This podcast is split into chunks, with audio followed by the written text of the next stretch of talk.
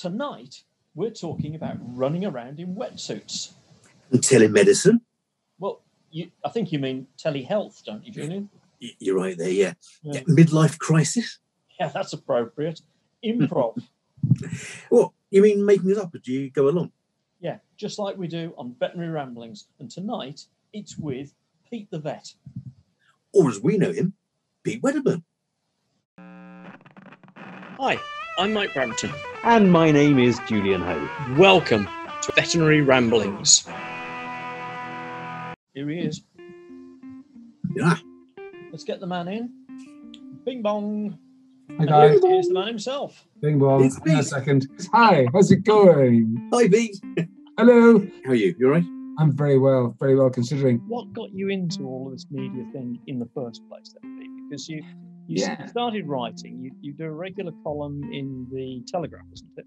Yeah, I um well, for me it started really, I guess it goes back to back to the start of my career. Well, when I came to see I, I'm from Scotland originally, I come to Ireland, I buy into a practice, and it's a small practice, one vet practice, and you're kind of you're not really busy enough, and so you're saying, well, how what can we do to get a bit of interest?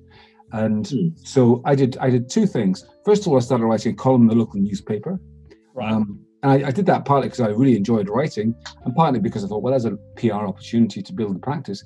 And then once you start doing anything in in, in the public domain, I suppose, your name gets known a little bit. So what happened then was there was there was a particular crisis in the UK that you guys remember well when a baby was killed by a dangerous dog. Now, This is this was this is back about 1992, 93. Yeah.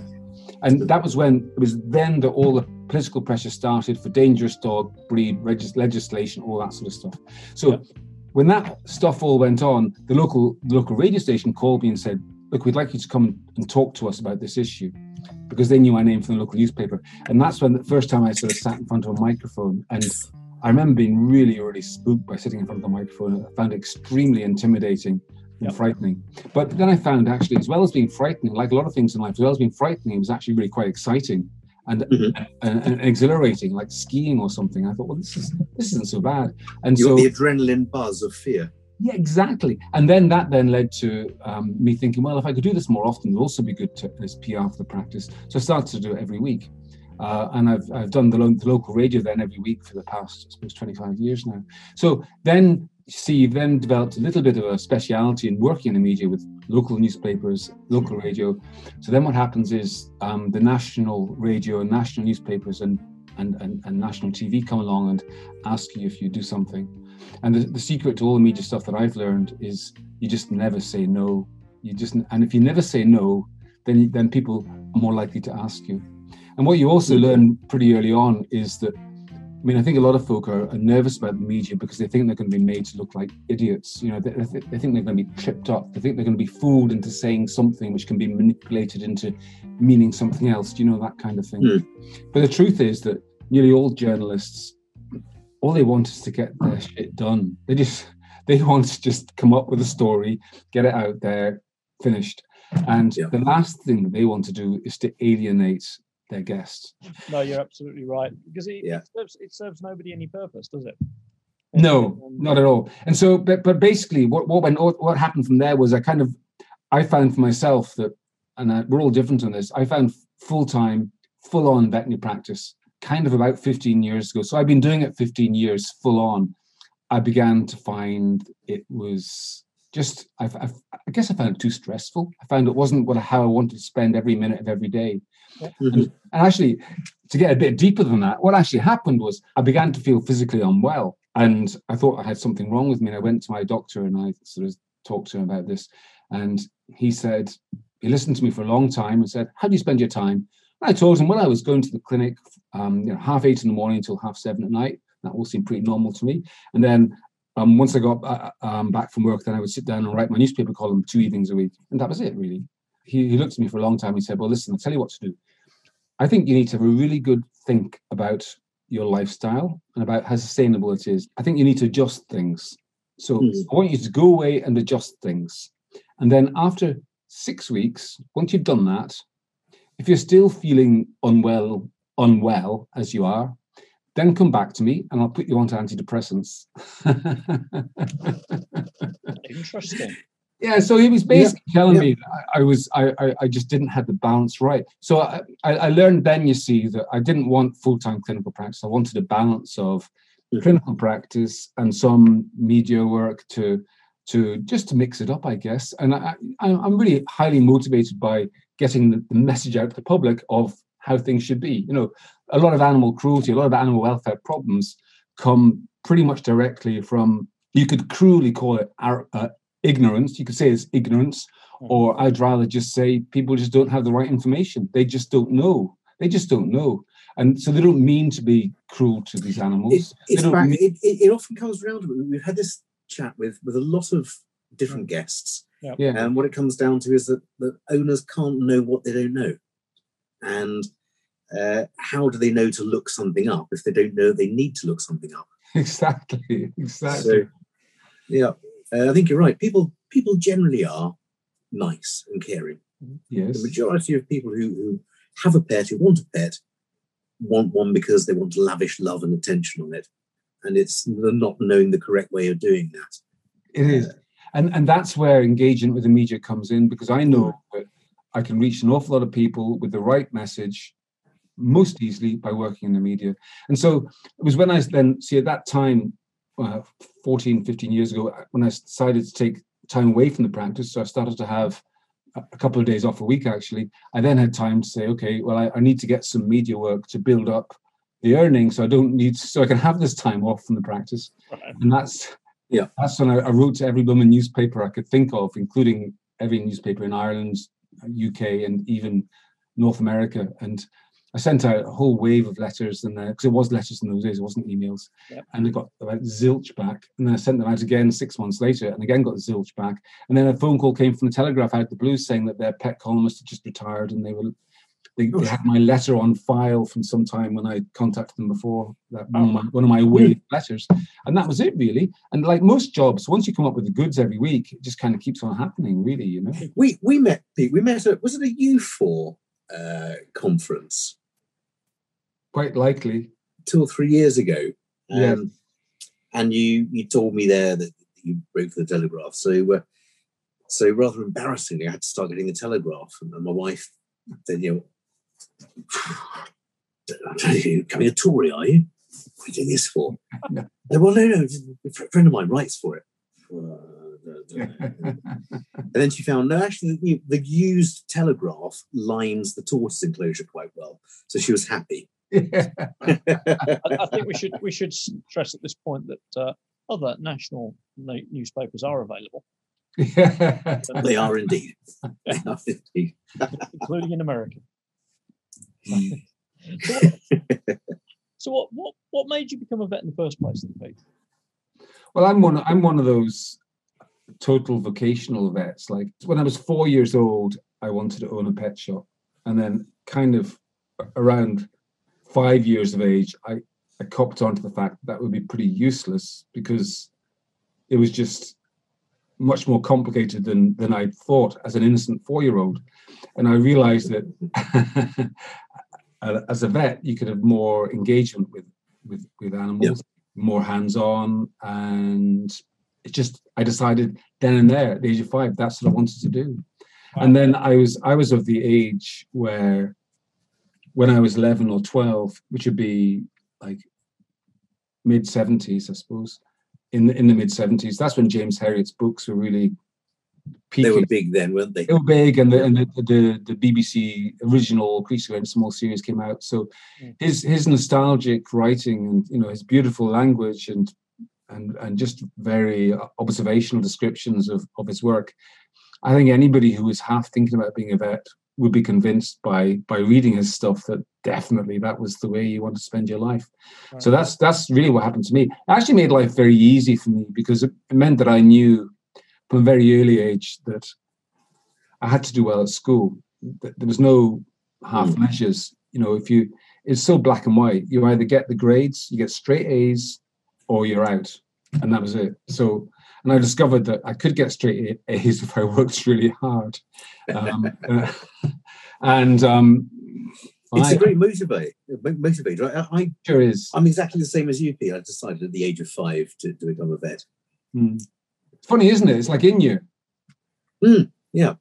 And and and but the, the funny thing was though that then as you get older, you realize you have to refine it a bit better than that. Like being a vet isn't just it's not like a thing. Well, it is a thing, but it's like there's there's lots of different versions of being a vet. Yeah. also, you know? Yeah. Yeah. I, I, I, yeah. So I, when I was a student, I thought about being a zoo vet. It seemed pretty cool. used to go along to Edinburgh Zoo every week, and I had to look after the penguins as my kind of volunteer thing. And that was quite. I enjoyed that. It was fun, but I, I think I learned at that age. I learned that zoo vet meant that of all the people that visit the animals in the zoo, the one who's hated the most is the vet Yes. because he grabs them and sticks things into them. So, uh, so I, I, I kind of thought, well, you know, if I'm into kind of being close to animals and and kind of all that stuff, that's not. I, I don't really want to be a zoo vet. So then I, um, when I qualified, I went to Africa for a year. Uh, Wow. it's a kind of patronizing thing that they did at Edinburgh University. Looking back on it, it was patronizing. At the time, it was the thing. We went on an expedition, an expedition to Africa. Um, these days, They give you a little pith helmet and uh, exactly, exactly. Like these days, you Carruthers, the hunter. These days you probably call it a research project. 'cause kind of that's what it was. We were doing studying cattle ticks, and I, I thought I quite liked the idea of of being an itinerant vet traveling the world. Um, but but I think a year in Africa, kind of a bit like the time at the zoo, kind of taught you the complexity of it, and you realize, well, you know, that does Yeah. has big implications if you if you do have get married and have a family and stuff, and you're sort of zipping around all over the world. Well, do you really want that? Um, so Mhm. then I came back and I, I did James Herriot stuff for three years in the Scottish Borders. Um, have you done mixed practice, Julian? Yeah, yeah. Three years. Three years? Three years after qualifying. Yeah. That, okay, so I did that thing, and that thing is a is is a great learning experience, and I, you know I have many fantastic memories. You you learn how to do this, you know, with a Yeah. yeah, Yeah. that. Yeah. Uh, and Absolutely. then I decided you, that you the- know, you know not to tuck your um, your trousers into your boots because it'll funnel the, the cow poo down. Yeah. you learn about getting up at three in the morning to go do some horrendous task uh, like foaling or something and um, you learn that it's you really don't want to be there and it's highly stressful but then on the way back you stop the car beside the road and the sun's coming up and you look at the countryside and you go well this isn't bad is it so Yeah. it was a real life of peaks and troughs but ultimately for me it began to be more about production uh, livestock production than being the kind of, I suppose, the caring vet in my head that I wanted to be. You find yourself going to uh, sheds of calves that were coughing, and the farmer saying, "Look, I, I, I, it's not worth spending money on on a half decent antibiotic. I'm just going to let these ones go," you know. And and that that sort of stuff. I whatever after after three years of that i'd uh, that was that was enough for me and after a, a big a lovely gap time of tra- backpacking for a year and a half with my wife around the world we we came back and i went into small animal practice and kind of that was it really so Sure. um, julie i'm sure you have a s- do you have a similar sort of story to tell about your It- transition it's al- almost exactly the same, yeah. And I can tell the point at which I fell out of love with mixed practice. I went to went to a farm that I'd been to many, many times. Really liked the farmer. We would go and have a beer, beer sometimes. Do you remember when pubs were open? And um, I went to to see one of his cows had a uterine prolapse. I said, right, right, Bill, let's get the uh, get the tarp out, get the Lubrel, and we'll go for it. He said, um, how much is it going to cost? So I Mhm. looked at the scale of fees and I forget what it was now, you 150, 200, whatever. He said, Yeah, no, she's she's only worth 150. Shame, but can't do it. Mm. And um, I phoned my boss at the time and said, I I don't want to I don't want to sign off for slaughter for her. Can we do a sort of pro bono? He said, Look, go on then, 50 50 quid will cover it. So I told him he was, he was absolutely overjoyed. And we did it, put the uterus back in, absolutely fantastic. And on the way home, I stopped by the side of the road and thought, I, I don't want this. I don't want it to come down to, I can do this. This is great. But no, it's not worth Mhm. it. Mm. Um, as you say, you talk about production animals now, and that's fine. The way that the, the, the farm veterinary medicine is, is developing is uh, to, to, treat whole herds, whole flocks, um, and less about the individual, yeah. other than to make sure that there is no suffering. Clearly, that, that, that's yeah. the, the main the main role. Uh, a uterine prolapse, well, that euthanized immediately now, and uh, put into the food chain, or depending on what's, what's done to it. But it wasn't for me. It wasn't for me. I see, Julian. I think that's the key, and I think that's the the, the, the whole answer to all of our careers is, you know, it, that wasn't you, that wasn't me. For some people, it is them, and yeah. for all of us, it's about finding out what is us. Yeah, and once you know what yeah. you are, what is you, what is you, that kind of stuff. What is you? What is you? Once you know what is you, then you can be you. then you're down with it, aren't you? You know what is you, you're down with it. So uh, have you found out what is you then, Pete? Well, oh, Janie. Well, right. So I I happily okay. So my story got more like got more complicated as time went on because so I was quite happy then doing my you know probably two thirds clinical small animal, one third media stuff, and I was I was enjoying that. That was a good mm-hmm. mix, a great mix actually. But then then what happened was it, it got a bit personal now. So five five years ago, what happened was my mother, who'd had Alzheimer's for a decade, she passed away. Four years ago, my father, who was a, a daily smoke piper, he got throat cancer and he passed away. And then and I was I was okay with those things. I rode over those those waves and it was grand. And then three years ago, what happened was the elderly aunts, if you like, my mother's mm. remaining siblings, they went too. And I've been really close to them. And at that point, if you like, the shelf had been cleared um, of all the older generation, and um, I was now being moved up to the top shelf, and I was kind of looking at the looking at the calendar and going, okay, so in 15 years' time, I'm going to be in my 70s. In 15 years' time, now people in their 70s they don't like run after buses very fast. They don't start new exciting businesses. They hmm. kind of they're on the wind down really and so you know 15 years like 20 years is a long time uh, it kind of you can kid yourself that it's almost like never really going to happen hmm. but 15 years is pretty close like I, I remember very clearly what i was doing 15 years ago so that means that three years ago i really cottoned on to the fact that i had a limited amount of time left to do anything a bit different and that I had a choice of either carrying on in daily clinical work as I was for the next 10 to 12 years until I stop. And that would be that. And so that, this was a very unsettling feeling for me. Mm. Um, and at, at, the same time, and, and this, this was a very real thing, and I remember it so clearly. I started, and it sounds a bit psychotic, but it wasn't schizophrenic or psychotic or anything. It was just a thing that happened. That in the middle of a consultation, there was a particularly long-winded one where an owner had four brachycephalic dogs all in a consult room for booster vaccinations and annual checks. There were four of them, and each one took about a good 15 minutes. So there was an hour in there with this person and their four dogs, and they were all panting noisily, and the room was getting hotter and hotter. And she was talking about all sorts of minutiae of stuff with each dog. And this voice in my ear started, and I could hear it so clearly. It was saying, You don't want to be here. Why are you here?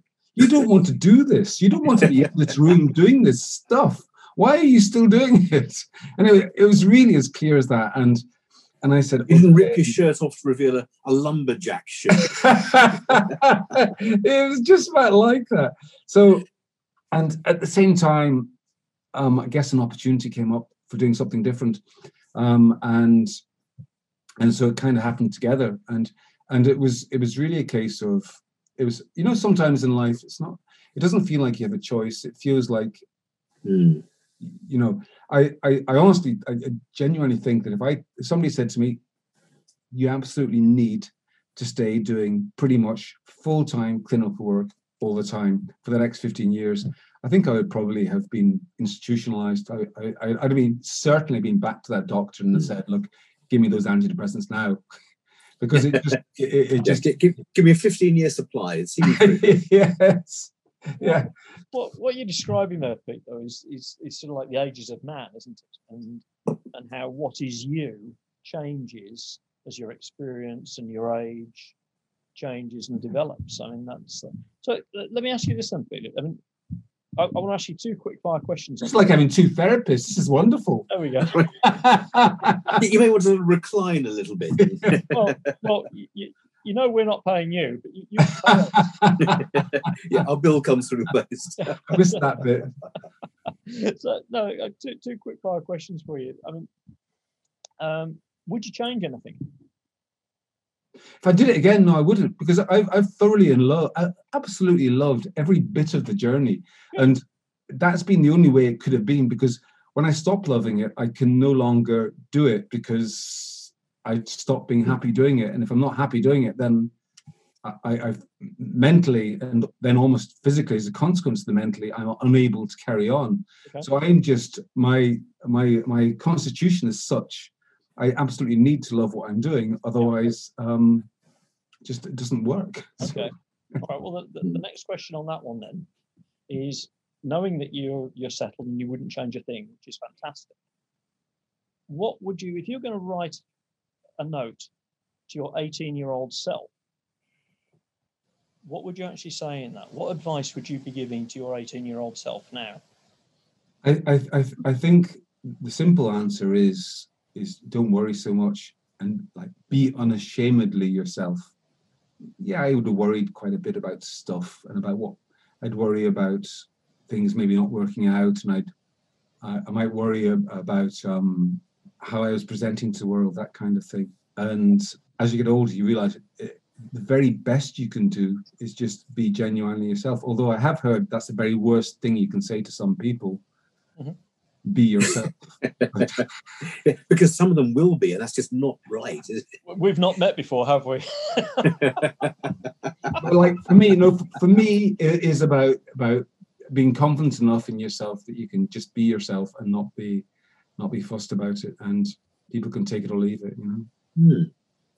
It's, it's interesting. I, I want to sort of drag you away from there and, and, and talk about the the fear aspect because you you said in your uh, in your email to us um, that you you realise life is short, you only get one crack of the whip, and you you started doing things that that, that frighten you. Do, do you want to tell us about one one of those because it quite interested me. Well, okay, there's been a few of those, but the, the, the two probably the two most significant ones are first of all, I started to do triathlons, and I did those for two reasons. Firstly, because it was a challenge, and I, I didn't know if I could do it. I was afraid of doing it, but then when I did it, I found actually I could do it. Once you prepared, it wasn't so bad.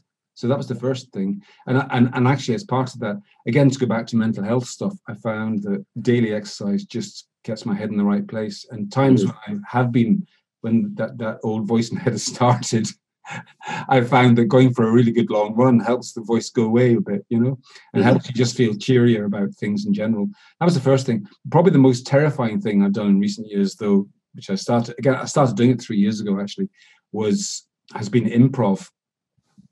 Right. Yeah, yeah. So tell us more about that. When did you get into it? Is the group? Is it? Uh, This is improvisation, isn't it? improvisation yeah like i knew i knew nothing about this and it was actually uh, it was at a bsava congress actually funny enough three years ago somebody said to me you should try improv and i i i, I knew about as much as you just said there mike that i knew that improv meant improvisation but i didn't really know what it was at all and so basically for people who don't know what improv is is essentially you go into a room with a group of 10 to 15 other people.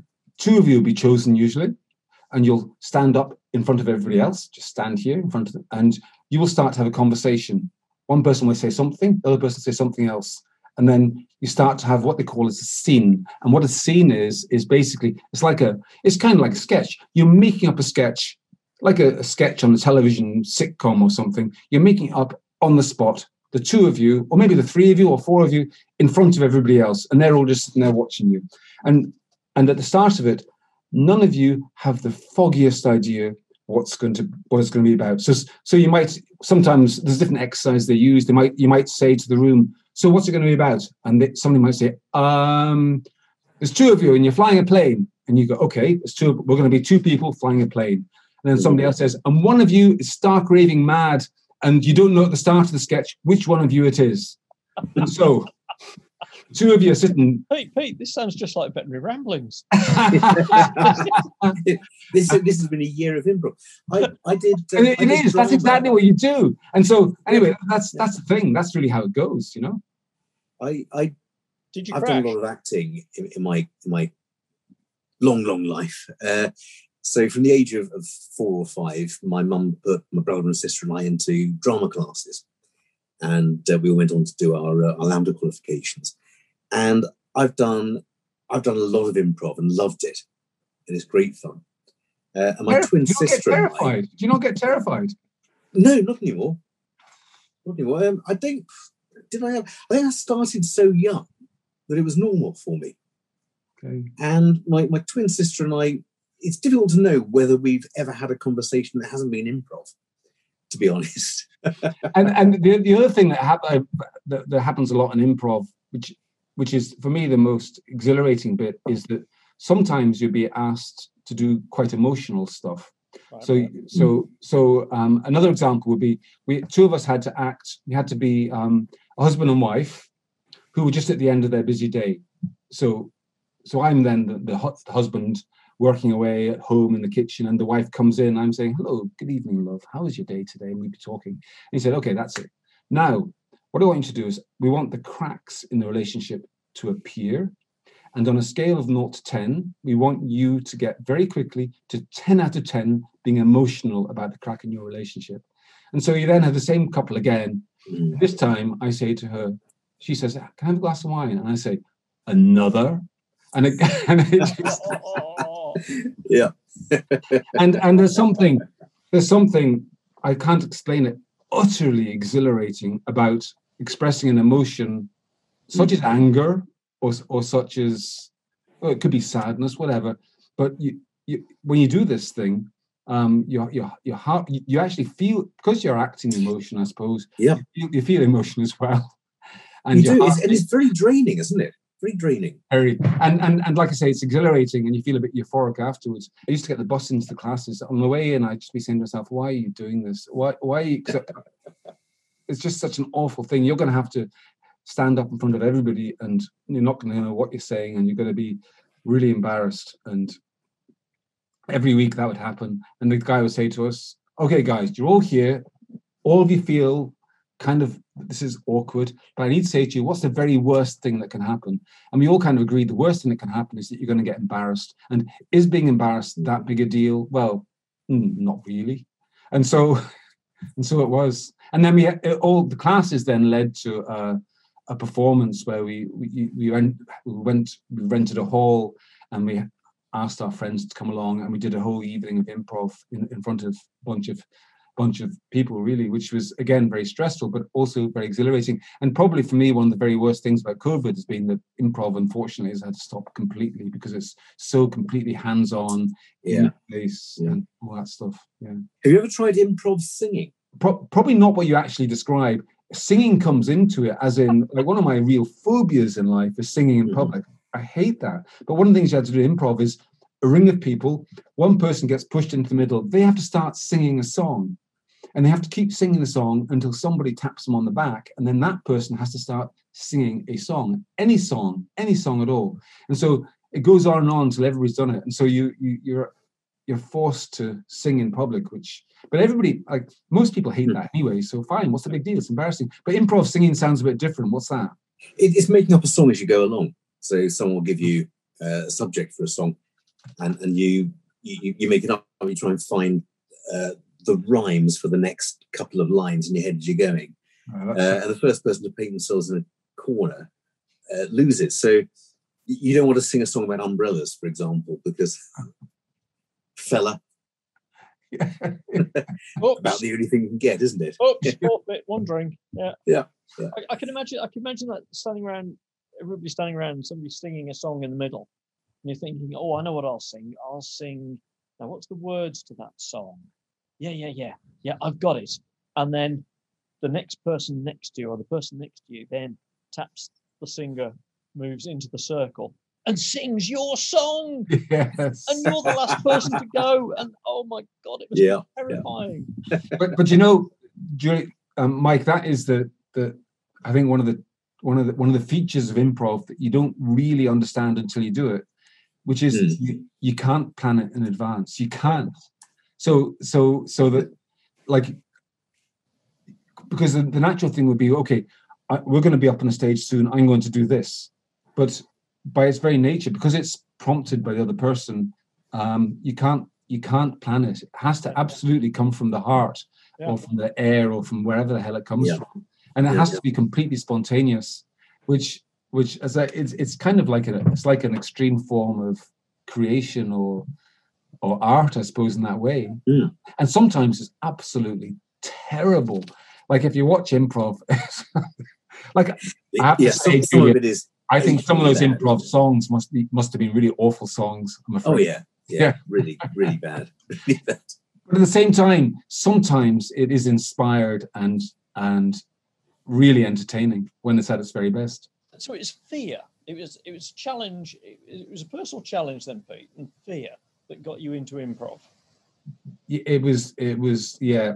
Okay. I think, I think it was it was yes it was that, that's exactly I I I don't know where it comes from, but I ha- have a need sometimes to do stuff that I'm afraid of. Hmm. Yeah, So you, 'Cause you then- mentioned you mentioned because I discover actually you can do stuff you're afraid of, and it's not as bad as you think it's going to be. so you, you mentioned earlier on that there were, there were two things that you were quite fearful of, and that got you into new directions. One was improv.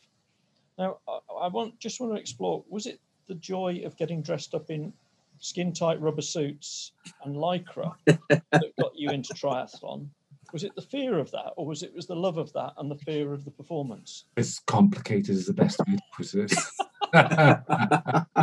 Well, it can't be that complicated because I've seen a YouTube video of you dressed in a rubber suit running bare feet across a, a, a rocky shore. It was called A Day in the Life of a Vet, I think, but uh, yeah. it, it's okay. It's only been seen by 200 people. Uh, you, you've just been you've just been snorkeling with sharks, I believe, at the aquarium. Oh yes, yes, yes, yeah. Well, that was. Do you know what that was? That was what's called a show reel, right? So, do you remember about again? I think it was about three years ago. It could be four years ago now. The BBC put out into veterinary media that they were looking for vets to do a, a new television show, Hmm. and and they and they they basically asked everybody to send in short video um, show reels of you know introduce yourself through a video and so i i put that together as a way of Ah, right. Auditioning it was an audition for this program But Mm. so th- this whole telly thing and digital communication thing. Now you're involved in a in a project called is it Pet Fix? it's called pet fix yes Pet Fix. Mhm. Could you tell us a little bit more about Pet Fix, All right. where, where it So- came from, what it is? yeah so this started it was the three years ago it was the time when um i suppose i started doing the it was my midlife one of my one of my many midlife crises when Is that like, Well, that's when- like the rubber gear and the triathlon and, and Yeah. Yeah, yeah. when all the elderly aunts had died and I realized I only had a smaller number of years left to do anything, um, a bunch of things happened together. First of all, I, I've, I've written a few books and somebody had asked me to, to, to, to, put together a book idea. And I'd written this book idea, which was kind of, um, do I need to go to the vet or not? So basically it was a book of veterinary triage. And I, I'd written this, written this book concept and then that was just sitting there and I was going to go, well, wh- where do we go with this? And then somebody I know really well approached me and said, Look, I have a friend who is uh, an investor who'd like to um, look at um, um, using the internet to get animal information to pet owners and to see how we can make a thing of that because we reckon the internet is definitely where it's all going. Mhm. And um, and I, I thought to myself, well, you know, we could use the base. A book's a bit unwieldy if somebody's having a little bit of a, uh, an issue with a pet. So it'd be much better if you could put the book information onto on, onto a sort of computer interactive, um, some sort of uh, some sort of website and app. So we put it all together and came up with this idea of, of pet fix. So pet fix is, is, is more about telehealth. So we, we're taking the idea, the principle is this, that as it's kind of, you talked about evolution of your career or whatever, one thing leading to another. So essentially it's an extension of what I've done as a vet in the media. And as a vet in the media, I've been giving out information about about pets and pet care. I've been answering readers' questions in the newspaper for years. I've been going on the radio and listening to to people tell me what's wrong with their pets and giving them some advice. So it's kind of like that put onto the internet. Mm-hmm. So um, different aspects of it would be that it would be a there's a an automated triage system. So you you know you what's wrong, what bit of your pet's wrong, click here, then click here, then click here, then click here, and at the end of it, after all asking all these questions, um, it'll say you need to go to the vet immediately because your dog's just eaten six Easter eggs. Or it could be, um, you know, you just need to watch your pet carefully over the next couple of days. And if things don't change, you absolutely need to go to the vet then or whatever triage telling them giving them guidance as to roughly what they should do and that you can automate that to some extent in the same way as you can automate um, you know simple question answers on any topic on the internet. Um, there's lots, you know, whether it's a, yeah. A, computer issue or whatever, or your own health, you can do these things automated. At the end of it, then there's what's called an Ask a Vet tool. So you can click on a button and you can send a question to the vet along with some photographs or whatever, and and the vet, who's me actually, will then um, get back to you usually within the hour with. And you have to be quite careful what I do here because I'm not actually allowed to to give personalized advice. Hmm you're not allowed to do that um, under under Veterinary Council of Ireland regulations. You can yeah. give general advice only, so you have to be quite careful. Not, but but but at the end of the day, what I'm saying to people, I'm giving people guidance, and I, I'm, I'd happily share the sort of questions I get asked and the answers I give to anybody because it's it's not I'm not my my sense very much is I'm not taking the place of a vet at all. I'm supplementing vets. So, mm-hmm. um, so sort of question, I get quite a lot of behavioral questions, simple things like one of my dogs is bullying the other dog, you know, it's snapping at it all the time. What do I do? That kind of stuff. Um, behavioral stuff. You might get questions about, like somebody, somebody today sent me a picture of a of their of their dog which has a has a, a lump lump on its neck. It's, it's quite a big lump. And the obvious thing that they need to do is they need to go to the vet to get checked out. But what I can do through PetFix is I can show them a video where it shows them, look, this is this is what happens with lumps. You have to make a diagnosis of what the lump is. Generally, vets will do a fine needle aspirate. That means you do this and you put uh, make a smear. It goes to the lab. They look at the cells. to make a diagnosis. Now, what you need to do with your dog is go to the vet, and, and that's probably the sort of thing that will happen. So that's so it's basically what what how I see it is essentially I'm like a guide, like a, an informed guide for owners because I know that if you go to Google and put in blah about your pet, you'll probably find it quite difficult to make sense of what you what you read. I'll give you two mm-hmm. examples of this because I think it's really, really relevant to, to the veterinary profession. Actually, mm-hmm. if you Google cruciate disease or ruptured cruciate in dogs, what comes up the top for sure is you get taken to websites and other generally surgical websites who have, where, where, where the people who have the websites have clearly done a really good job of search engine optimizing their content. So mm-hmm. that searches for cruciate ligament rupture, they come up near the top. And it, what they do is really excellent. But the only problem is this, is, is that it's, I think it's quite difficult for people to get advice such as if your dog weighs less than 15 kilograms, there's an argument you may not need to have surgery on that dog, and that if you don't do anything, your dog may well get better after two or three months. It may not, yeah. and you know you should discuss surgery with the vet. But it, it's difficult to get unbiased information about anything. it, it is. You're absolutely right. Or, or, if, or if you Google cannabis oil and dogs, you'll only get good stuff. You won't have anybody saying, you know, good stuff as in biased marketing, selling mm. stuff. Mm. You're not going to. So the idea of PetFix is that people can get trustworthy, unbiased information, which is as close as possible to what uh, contemporary science says you should do without any yeah. vested interest telling you anything else. So that's in, in other words, they're getting an evidence-based answer. That's that's the aim of the thing. Yeah. yeah. Now it's more complex than that because we also have a um, we've got a, a, a shop there, uh, a, a pet the pet fix shop where I think this goes back to the four year old in me that wanted to have a pet shop. Yeah. so so basically I, I I I you know yourself as a vet, you come across all sorts of stuff that's really good for pets, like chuck it balls or like some items I've got here for my. I've got my CPD coming up, my 60 seconds. You said, haven't you? Yep, yep. So I'm going to show those items during my 60 seconds of CPD. But um, so lots of stuff that I know is really great for pets, which we have in our pet, our, our shop there. And what we also have is we've got something called a um, pet personalization tool, which is again I love how computers can do this. You get the computer asks you all these questions like, how often do you walk your dog? How old is it? What, what breed is it? Has it been neutered? What sort of parasite control do you do? Does your cat hunt? Is it indoors, outdoors? Um, uh, where does your dog sleep? Or ask you all these questions. At the end of it, then the system churns you out a page on the computer which has graded different aspects of your dog life, as in Green means you're doing everything right. Amber means you can make a few improvements. And red means your dog hasn't had any vaccination for five years. You absolutely need to get the fucking vaccination done. So, mm. so the idea is that people can look quickly at, at, a report and see those are the areas in my pet's life which are red and which you need to take action on. And so those are the so it's it's the website. Look, it's taken us nearly three years to build the thing, and so it's it's it's, it's, a, a, nice website. I had a look, I had a little drive of it today. It's uh, uh, it looks nice. And also, there are obviously bits that you can only access if you become a, a member. Well, you see, but there yeah. are other things that you can access uh, without becoming a member. Our model is the subscription model, which is people pay um, seven euros a month, so about six quid a month, and for that they can ask us. They can um, they can get two things. First of all, they can ask as many questions as they want to the vet.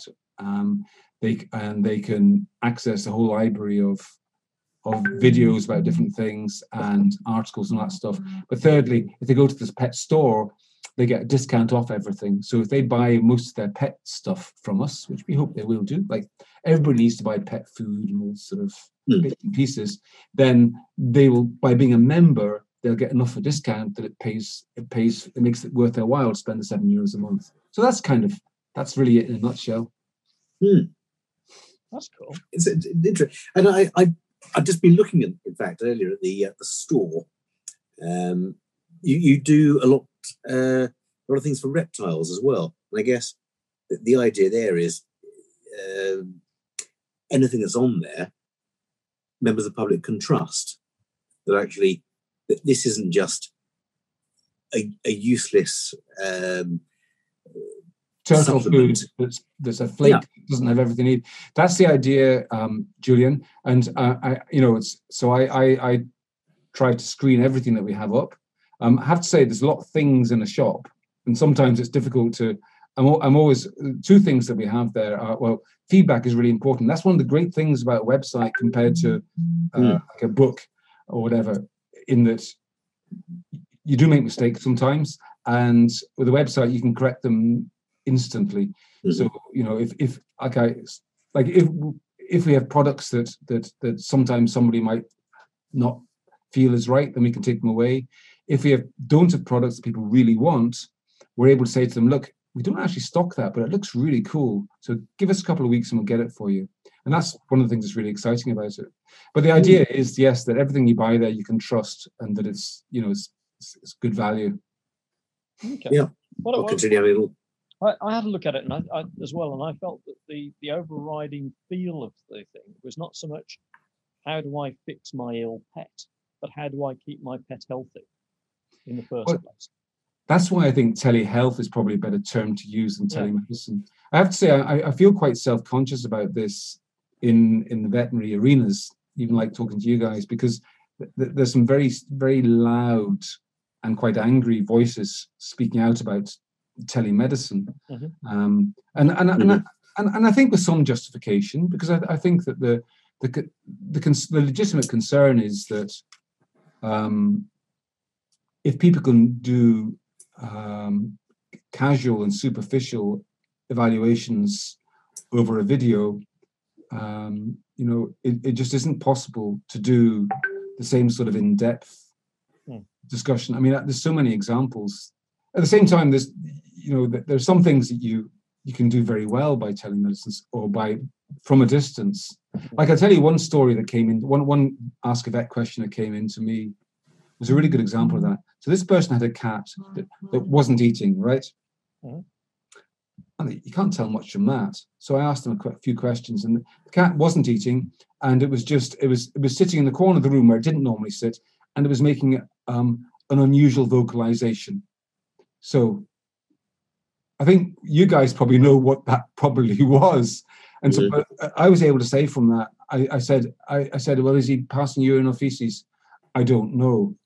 Um, but he's not eating at all. He's just sitting in the corner of the room and he's making a, a really strange wailing noise. I said to her, look, you really need to get that to vet absolutely immediately. Don't don't wait till tomorrow morning. Don't even wait until this evening. You need to go to the vet absolutely right now. And so she took the cat to the vet, and it was indeed a blocked cat. And you know, I couldn't make that diagnosis, but I think as an experienced vet, you can you do learn to Mm. To spot the signs of of of of of, big crises, really, don't you? Yeah, and I think you made the important distinction earlier uh, about um, triage being the essential part of, of a uh, of a telemedicine consult. Uh, what what is important because clients don't often know. Uh, they, as as you said earlier, they, they don't know what they don't know, and so for this person with her cat who had a blocked bladder, it's obvious to us as vets. Uh, that, that, that that was the likeliest thing. But for the owner, it could have just been a worry that her cat was spooked. Something had worried it. It was Yeah, vocalizing because it was upset. So, uh, if if you've not been there, then the danger is that she would have uh, done nothing until the next day. Thought, well, if if he's still like this tomorrow, I'll I'll, I'll take him to the vet, or I'll, I'll phone the vet and ask. So this provides another level of care, and it's not taking work from vets, which is is often uh, the, the, the leveling complaint, isn't it? Uh, Well, yes, I tell you, one one of, one of the advertising things that we use is um, save on unnecessary visits to the vet or unnecessary expensive visits to the vet. Now, I didn't make up that slogan. I'm not particularly proud of it, but vets don't like that at all. And um, but I would then say to them, well, are you saying that people should make unnecessary visits? To you? Absolutely, that that's the word, isn't it? Unnecessary. Yes. Yeah. I mean, Because- absolutely necessary is necessary. And I, in my mind, what, how we help is two ways. First of all, yes, some people, okay, my dog's vomited once, he's bright as a button, um, in great form, but he brought up his breakfast. No, you don't need to go down to your vet. You know, you know, just Mm. hold off. You know, don't feed your dog till supper and give it something bland in the evening, and fine. You know, so, so they will save on unnecessary visit to the vet. Absolutely, and no no vet likes that sort of visit where, as soon as it walks through the door, you think, well, actually, this this is fine, but they've come in through the door. I've got to charge them a consult fee, and that sits very awkwardly on on most vets' shoulders. So actually, But having that weeded out. That's that's the thing. And then, the, but the second thing, which is just as important, is that there's ones like that blocked cat where you Mm. people don't realize they need to get their pet to the vet really quickly, um, or, or, or, or or their, their pet's going to be in serious trouble. So, and and that will help vets. If vets are worried about their business, yes, they may lose some of the unnecessary visits to the vet. They may, yes, I accept. Um, but as you say, a lot of vets don't particularly mind that because those are the ones which are are just they're, they're not what being a vet is really all about. No, absolutely. Uh, um, but but for those ones, they'll also gain some where where animals have to go to the vet and, and the owner still Yeah. realize it. Yeah. Yeah. So that's I, that's I think that's I think you've got to embrace it because telemedicine's here to stay. There's no doubt about that uh, Yeah, in some form or another. And I think as, as vets, we, we we need not to resent it, but to, to embrace it. Just just wonder, Pete, where Yeah. what are you going to do for your next midlife crisis? Where, where to? What, what's the next project? I, I I know what what it is. Um, and and it's it's it's a very nice one, and it's called retirement. you can have time for that. Yeah, not for a while anyway. Not Yeah. for a while. Listen, can I give give you my 60, 60 seconds of Yeah. CPD? Oh, oh, oh, hang on a minute. Yeah, That'd be great. yeah. You, you- you're the Mike's going to get the timer. first guest that we've ever had that said, "Can I do my 60 second CPD, please?" I prepared this. You've They normally right, say, okay, I was hoping you'd forget about it. Hang on, let me let me get everything set It's up. just so cool. It's really cool. Excellent. Excellent. What, and the whole and yours is a show and tell as well. I don't think we've ever had any props, have we, for uh, No. a 60 second CPD? I, I, I've learned from television that props are unnecessary because they take the camera away from you. They take attention away from you. People concentrate on the prop instead of you, and I quite like that. All right, I'm good to go. What what what do you want to do your 60 second CPD on, Pete? What's what am I going to? Sh- hmm? What What am you I want gonna- to do your I'm 60 doing my CPD on using technology to monitor your pet's daily habits. Ah, Wow. Okay. excellent. So then, 60 second CPD challenge, Pete Wedderburn, using technology to monitor your pet's daily habits, starting now. What? Now. Go. What? Hang on. Push On the right side. There you go. That's technology for you, Pete. Go. There you go. So, the, the, so these are both items made by Sure, Sure Pet Care. First one is a feeder, an automated feeder, and what happens is it's closed, and what happens? Your pet comes up, the, the machine reads their microchip number, and then opens for them. And what that does is that allows you to record how much each of your pets is eating every day. And if you've got an animal that's on special food like a renal diet, you can exclude other animals from eating it because it will only open for their microchip number. The second item, which ties in with that, is the Sure the water water drinker. What this does is this this again any animal can drink from it, but it reads their microchip number and it sends a notification of how much each pet has drunk. So on my mobile phone, I've got all, all four of my pets, and every day it tells me how much each one eats and how much each one drinks. So I can identify any changes in their daily habits. Fantastic. Wow. That is, that's fantastic. Look, do you know, I, I didn't know those things existed, Pete. I really Fantastic, didn't. isn't it? Aren't they? This is a game changer. It is. though. People who are trying to, to diet cats when they're in a, a multiple cat household, people who are trying to monitor cats with renal failure or, or, or uh, liver disease, diabetes, anything really. Uh, it works wow. well. this this embracing of technology. What what was that local pub of yours, Pete? The Harbour. The, the Harbour Bar. The Harbour Bar. Okay, so how are you going to feel when you walk in with your COVID vaccination certificate and it scans your certificate and it tells me how many Guinnesses you've had to drink? I that's that's not a good that's not good use of technology at all. How are you going to No. like it? Hey? No, no, Yeah. I will avoid that. Oh, we will. I am looking forward to that day. A pint of Guinness. You know how in Ireland where they pour the Guinness Oh, and and, and Oh. the head comes up over the top of the pint like that, you know. And when you mm. drink it, there's you get this Guinness moustache on your upper lip, and it's completely smooth. There's no sense of the bitterness that some exported Guinness has about it. It's just like drinking amber. Amber nectar. the- It's, it's, it's what I, I love Guinness. I- Yeah, yeah. I, I, I have to say, I, I think, um, I mean, you're absolutely right. And for, for anybody who hasn't experienced drinking a Guinness in an Irish bar, if there's one thing you've got to put on your bucket list, it's drinking a Guinness or two or ten in a You can never have, you got to have the other one. Yeah, you've got You to got to have, have the other one. what, I- what I particularly like is where they stack them up on the bar. yeah. They they do that at the harbour.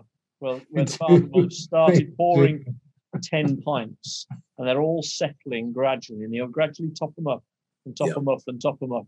And when you've got about a third left, you give them a nod and yours is put on that rack.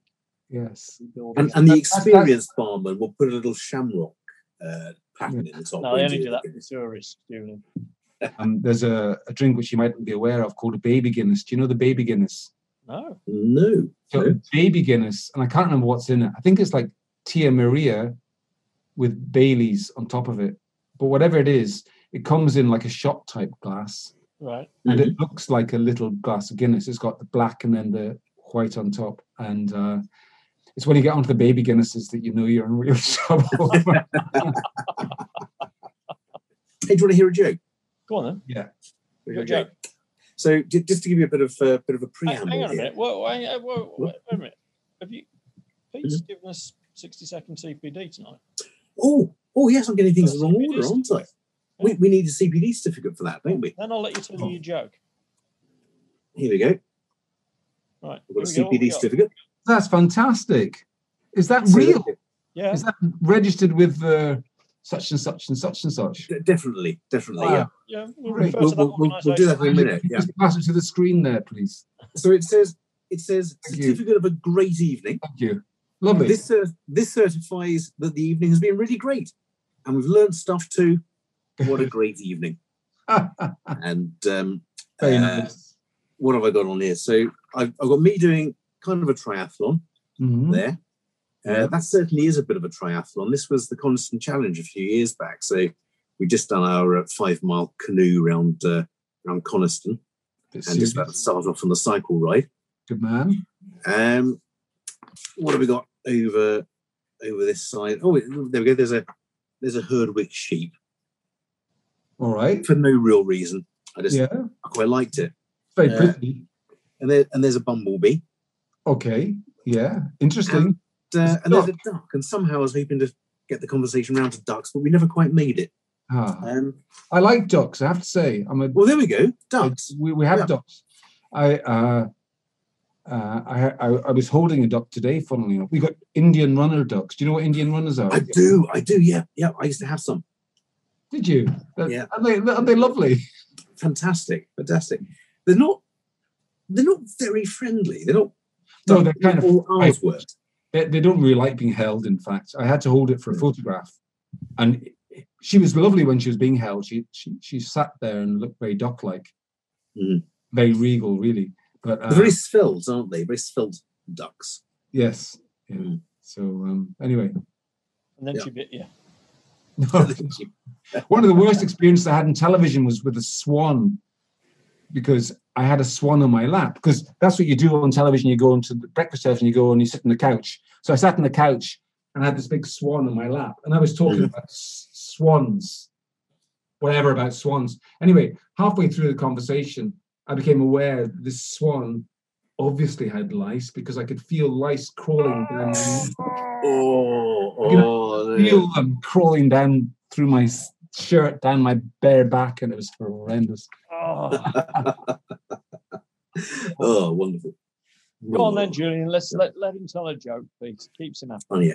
But this this is about uh, it's quite a sad story actually about this um, guy walking through the streets of Paris, thinking I'll, I'll go somewhere and get a get a morning coffee, and uh, he sits down at this cafe, and he's just about to tuck into his espresso when he hears this. he turns around. There's, there's this elderly gentleman sitting behind him, crying his eyes out. He thinks, like, can't let this poor chap cry without making some attempt to, to, to find out what's going on and cheer him up if I can. So he, he says, uh, Excuse me, sir? sir? Yes, yes. I, I hate to see anyone looking as upset as you are. What, can I ask, Is there a problem? Can I help? He says, No, I don't think anyone can. So, gosh, that's a dreadful thing to say. Um, are you are you in financial problems? Can I ask? Is it, you know, whenever I'm depressed, it's usually money. He no, no, I, I'm a millionaire. So are you? Yes, yes, a multi-millionaire. I, I have, I have a wonderful, wonderful chateau, and I've just married a 28-year-old model. She's gorgeous, beautiful, and here's me, 88. Oh, she wakes me every morning with a with a kiss, and we make love. And then I then I wander out and have a coffee and go home, and and she's she's prepared lunch for me, and we have a three course lunch and a glass of champagne, and we may make love again. And I'll I'll lay in her arms all afternoon, and I have the most wonderful, wonderful life. He said, "Well, what what's wrong then?" He said, "I, I can't remember where I live."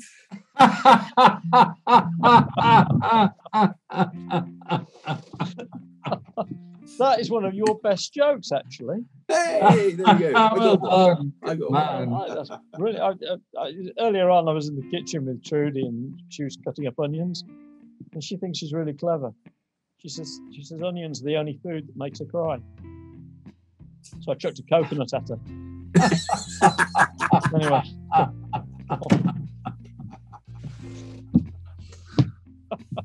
That's one thing that's come come out of lockdown. Actually, um, there's some funny stuff on YouTube. Sure is. Yeah, and of course we're on YouTube. We are know- indeed on YouTube. This will be We on, are. of course. It is. Uh, I s- I saw. I did have a wee look at some of the other ones. Did you really? I did, of course. And you still agreed to come on the show. That's brilliant. Yeah, of course. Thank Yeah, it goodness is. for editing. It goes out on YouTube. It Mhm. goes out on Facebook, or you can download the uh, the audio file from Spotify, iTunes, and various other um, platforms. They're called, aren't they, Pete? You're, you're more into this music Uh, than we are. yeah, I think so. Wherever you get your podcast from is what people usually say. Wherever you get your podcasts from. That's Don't it. forget, Yep. if you've enjoyed what you've heard and uh, you like what you've seen, click like, share, join us on Patreon and all those other things. Subscribe and get in touch with us. If you want us to cover any subject in particular, then let us know and we'll do our best to get that in. So uh, that's Give it a go. Pete Wedderburn, Pete the Vet, Thank you very much. Thank you for Well, asking Thank you, on, guys. thank you so much. thank, Thank you, so much. so much. It's been an absolute pleasure having you on the couch tonight. It was Brilliant. fun talking to you. No, it's it's been really good. So, Pete the vet, thank you very much indeed, and may your dog go with you. May your dog go with you. Good night. Cheers. Good night. Have you enjoyed There yourself? we go. There we That go. was great. It's all right. You Yeah. made it really easy. I hope it wasn't t- too rambling. I was a bit aware of sometimes talking too much and stuff like that. Not a problem at all. No, it's it's ram it's vet ramblings. There's no It's all about. That's what it's all about. And as long as you've enjoyed yourself, then that's, that's one of the main things. I mean, And, and I, I think people do enjoy just listening to people rambling, really, don't they? Sometimes, like, great to meet you again, Pete. And, good to meet um, you two guys. well, yeah. Take care. I look forward to actually meeting you one day, Pete. Yeah, the Harbour Bar. The Harbour- oh, Harbour No, Bar no, or, or the, Guinness. or the Guinness Bar in Manchester next year. Yes, indeed. That's probably a date, I'd say. Yeah, that'd Brilliant. be brilliant. good do stuff. That'd be Right, guys. You take care, Pete. Good Thank you night. very much. Take You care. Thank you very too. much See indeed. you again. Take care. Bye. Thanks a lot. Night. Bye.